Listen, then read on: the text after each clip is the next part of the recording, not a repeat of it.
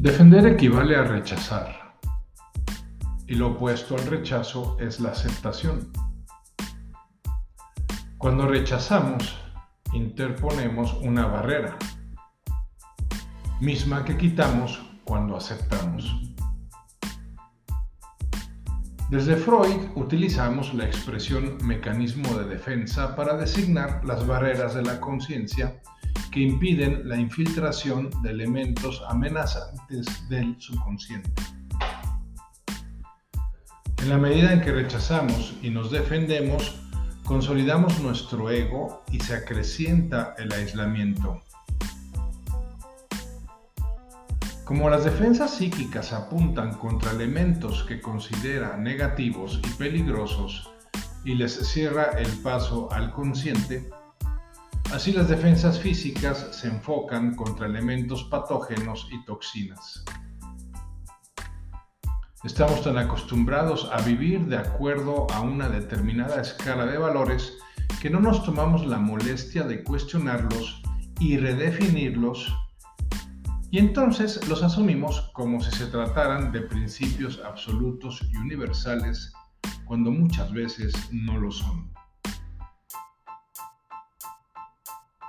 En realidad, muchos de nuestros enemigos y conflictos son obra maestra y existen solo en nuestra mente. Y el sistema inmunológico de nuestro cuerpo tiene mucho que enseñarnos sobre el sistema inmunológico de nuestra mente. Consideremos específicamente el caso de las alergias. La alergia es una reacción exagerada a una sustancia que identificamos como nociva. Desde luego, la actuación del sistema inmunológico está justificada cuando se trata de la supervivencia. Pero en los alérgicos, esta defensa, en sí encomiable, se desorbita, se desborda. La persona alérgica forma una gran trinchera y con frecuencia incrementa el número de enemigos a enfrentar.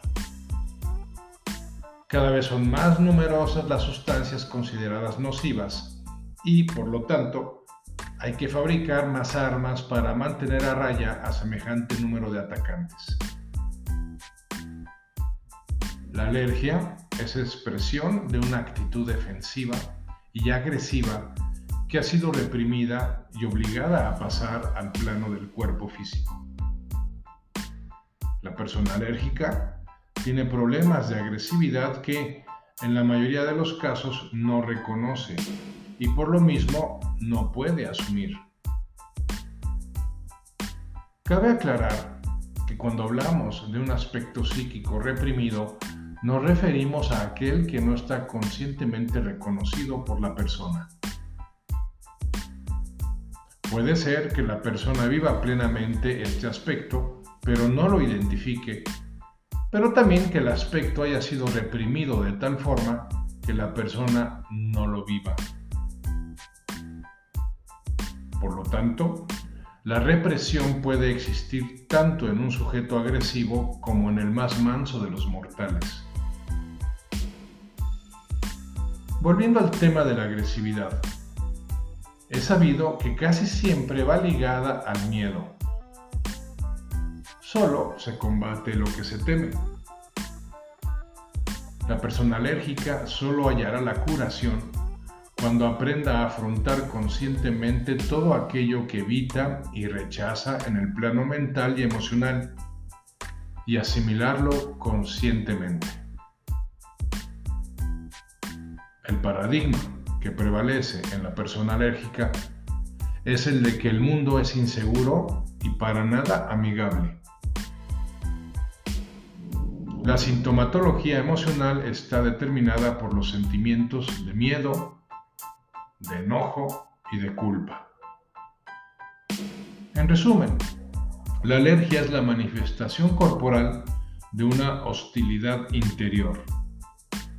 La persona alérgica debe hacerse las siguientes preguntas.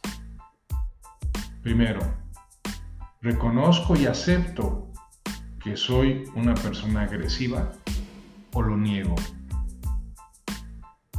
Segundo, ¿qué aspectos de la vida me infunden tanto miedo que trato de evitarlos a como de lugar? Tercero, ¿en qué medida me sirvo de mi alergia para manipular a los demás? Y cuarta y última, ¿qué tan buena persona soy para aceptar la realidad tal como es? ¿O por el contrario, tiendo más bien a resistirme a ella?